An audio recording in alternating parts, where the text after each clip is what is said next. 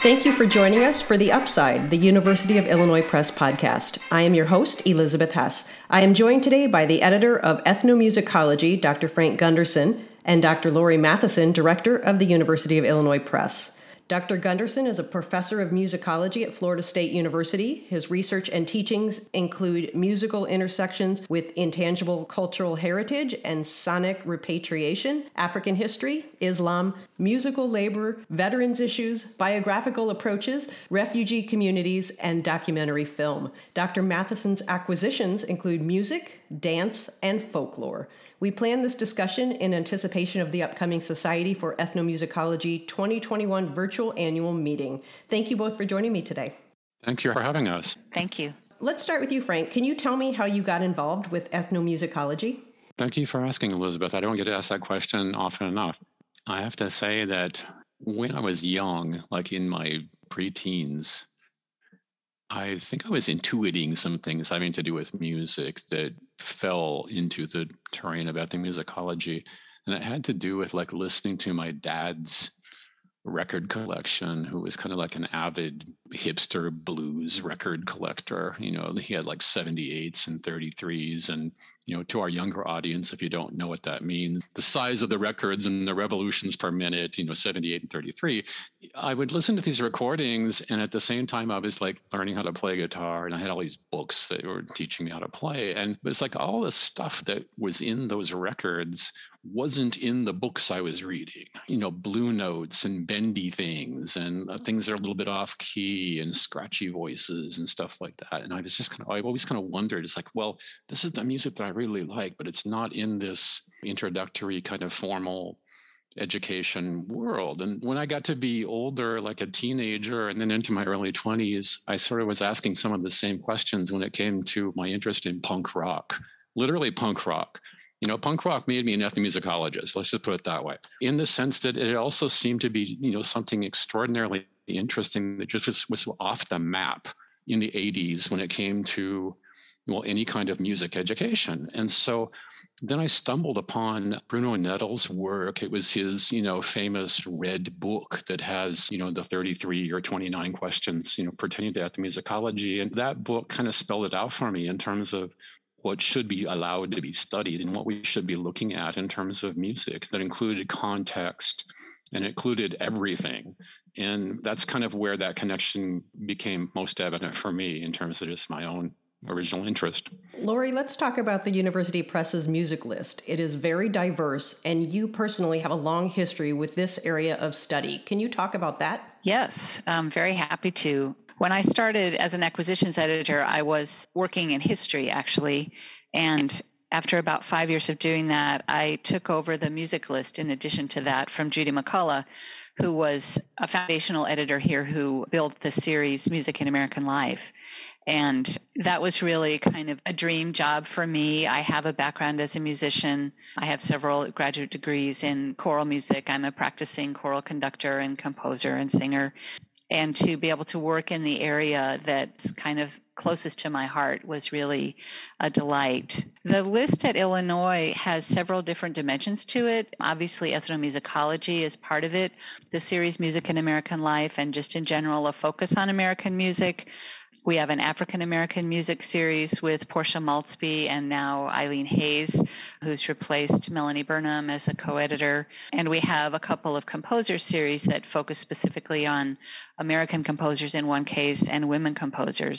We have a couple of outliers in Bach studies and Beethoven studies that are a legacy of the previous director who brought them with him from Nebraska when he came to Illinois but the bulk of our list is really around ethnomusicology and American music, and I really see a lot of commonality in in the way that we gravitate toward projects that are about the social context of music. And Frank just mentioned it's really foundational to ethnographic work, to the kind of immersive, experiential aspects of ethnomusicology.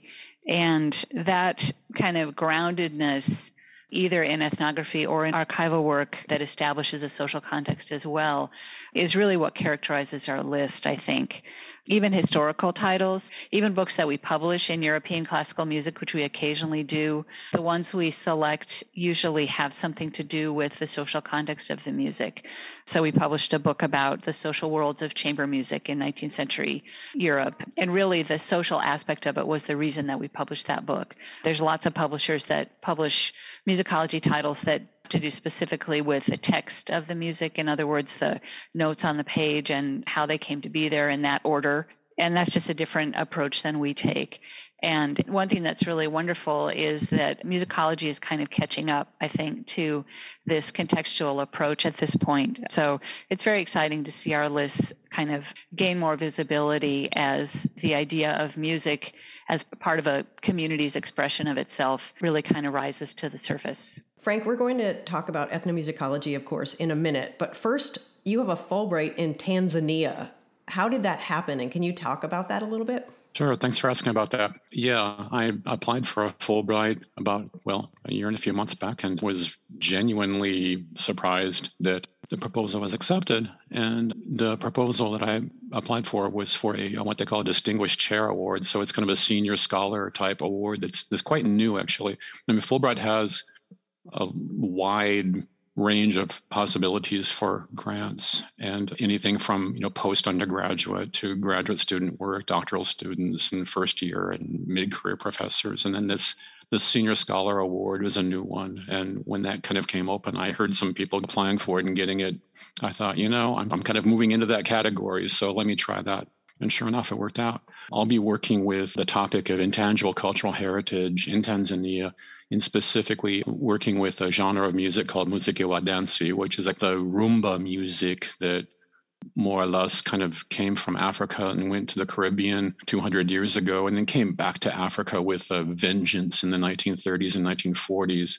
a lot of people don't know this, but most African popular music, especially, its roots are in this kind of Cuban influenced rumba that came from Africa in the first place. And so I'm looking at the Tanzanian version of that music. You know, it's, it's, kind of run its course and it's fading away, kind of like rock and roll in the United States. In roughly the kind of the same time period, like 1945 until 1995 or so. And but a lot of those musicians are still around, and most of their stories and most of this music really is just kind of undocumented. Back to ethnomusicology, Laurie, and of course our books and how they connect. Do you think there are opportunities for the journal and our strength in book acquisitions to connect? There are lots of connections in place, and of course, the main channel is through our authors. Authors publish both books and journal articles, of course, and the Ethnomusicology Journal and the book list at Illinois are very prestigious venues for publications. There's a lot of crossover in these authors almost every issue of the journal carries an article by a scholar who's been involved with a book publication at Illinois, either as an author, as an editor, or contributor. They might also have served as uh, peer reviewers for our books. I would also say that this is really a three way partnership that includes not only our books and our journals, but also the society. And through our publications, we're seeking to build up the community of scholars and the body of knowledge that sustains the society in the field and occasionally outright book partnerships with the Society, such as we published a volume on Latin American music scholarship and translation that was a collaboration directly with the Society. But that three way partnership also includes exhibiting at the annual conference, building multimedia components to accompany journal articles, books that serve as the basis for discussions and debates about current pressing issues faced by the Society and the field, and in many other ways. Frank, I know this is a very vast and vague question, but how would you say the field of ethnomusicology has changed in recent years? Musicology, kind of picking up on the cues related to social context that come from ethnomusicology, I think that likewise there are much more in depth and nuanced understandings of history within ethnomusicology. I mean, that's one of many, many things that are going on that I think are, are I don't want to say it's so recent. It seems to be a pretty common thing that used to be disregarded or left alone or done in haste. And I think that there's much more nuance that's being brought to bear in terms of history now. Other things having to do maybe with repatriation, having to do with biography, having to do with film studies. Film studies is a really exciting terrain I think their ethnomusicologists are beginning to kind of think about also. And in the past, you know, five or six years or 10 years or so, there's been a kind of sea change in terms of identity in relation to research. And so it used to be that researchers would research areas and spaces and geographies that might be different from where they are coming from. And it seems that that's been kind of turned around recently. So Puerto Rican scholars will do research in Puerto Rico. And it's a move that I think is very welcome and it needs to happen. And we're kind of in process there. Lots of topics, lots of things going on, and lots of things to be excited about. Sound studies, or getting away from the kind of anthropomorphic sensibilities about what music actually is to include environments that include animals and kind of revisiting older questions with more in-depth research that's based on science those sorts of things are going on they're interesting as well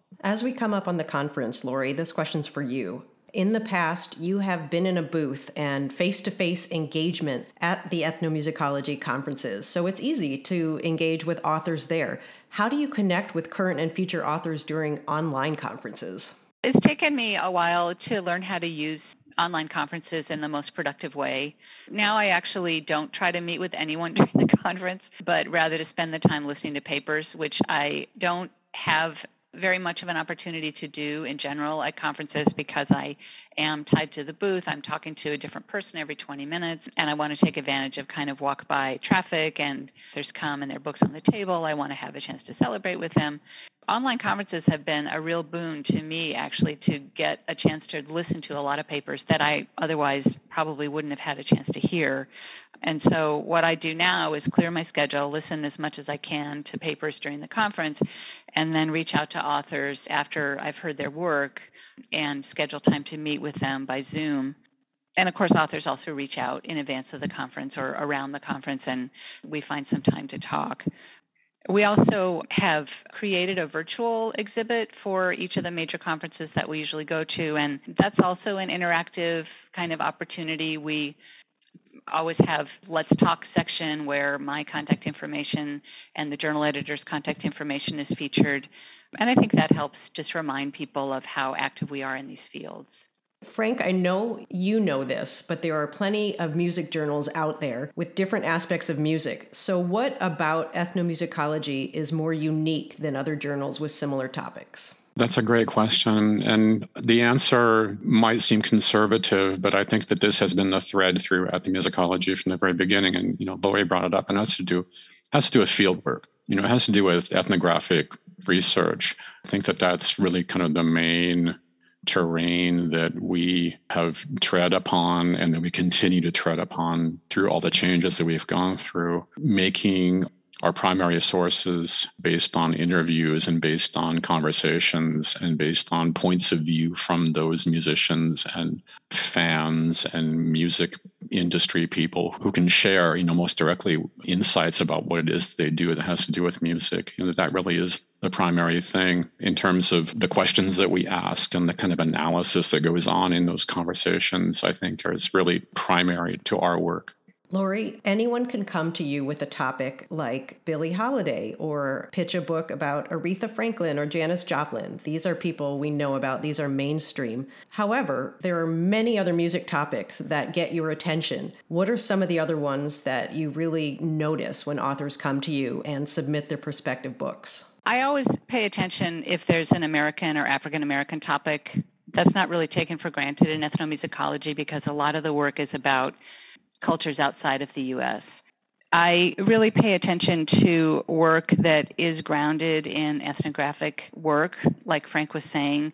There's a lot of writing about music that is not that, and I'm not saying anything about that, but it's just not really what we are attracted to. A lot of other work has to do with theoretical framings or literary readings of music, and that's just a little bit of a different track than what we're attracted to. I'm interested in work that asks a lot of good questions about how music connects with other aspects of culture like gender, religion, race. Also, questions about material culture and questions about traditional practices versus modernizing influences. And Frank mentioned that intangible cultural heritage is one of his areas of focus. And I think that's just a really compelling aspect of what's happening with global music in our time.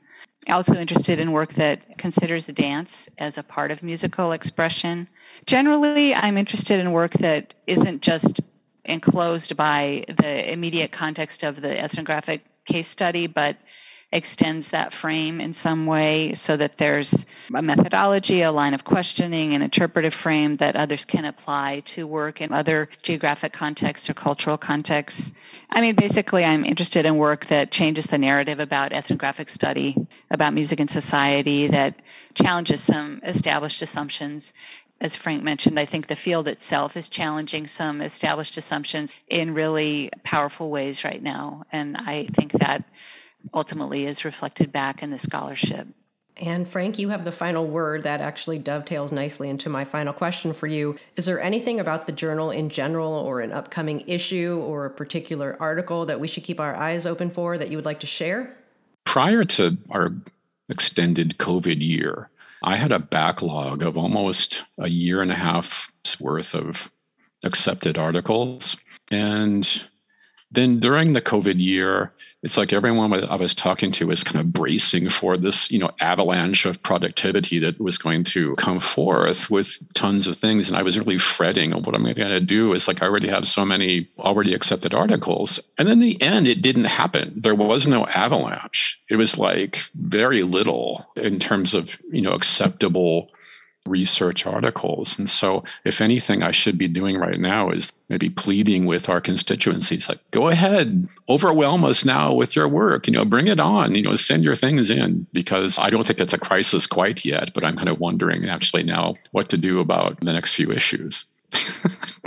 Laurie, do you agree? Do you feel that same sentiment, or are you on the opposite spectrum of Frank's thought? The pandemic really put a lot of weight on scholars and faculty. So we've seen a big slowdown in every aspect of scholarly productivity. So people are delayed submitting their manuscripts. Peer reviews are very, very protracted because it's hard to find peer reviewers to begin with. And once it's set up, then sometimes, I mean, I've had peer reviews take a year, and I've never had that before.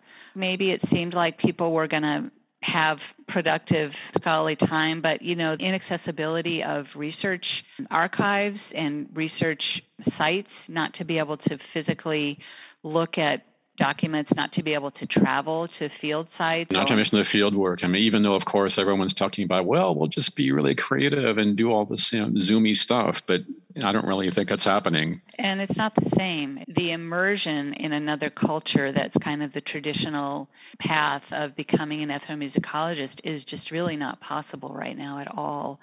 And so people are altering their projects, they're recasting their research plans I mean, I think long term, there's going to be a big ripple effect of this year and a half or continuing pandemic and its impact on people's ability to be successful in completing their work. And of course, that falls most heavily on scholars who are already under resourced. So often women who have competing home care responsibilities, and certainly on minority scholars who may not have research assistants, they may not have cushy research budgets. You know, we will see that as well, that it's more important than ever to recognize the importance of supporting scholars who don't have resources otherwise. Thank you for listening to The Upside, the University of Illinois Press podcast. The Society for Ethnomusicology virtual annual meeting will be held October 28th through 31st. Dr. Frank Gunderson and Dr. Laurie Matheson, thank you so much for your time today. Thanks, Elizabeth. Thanks again for having us.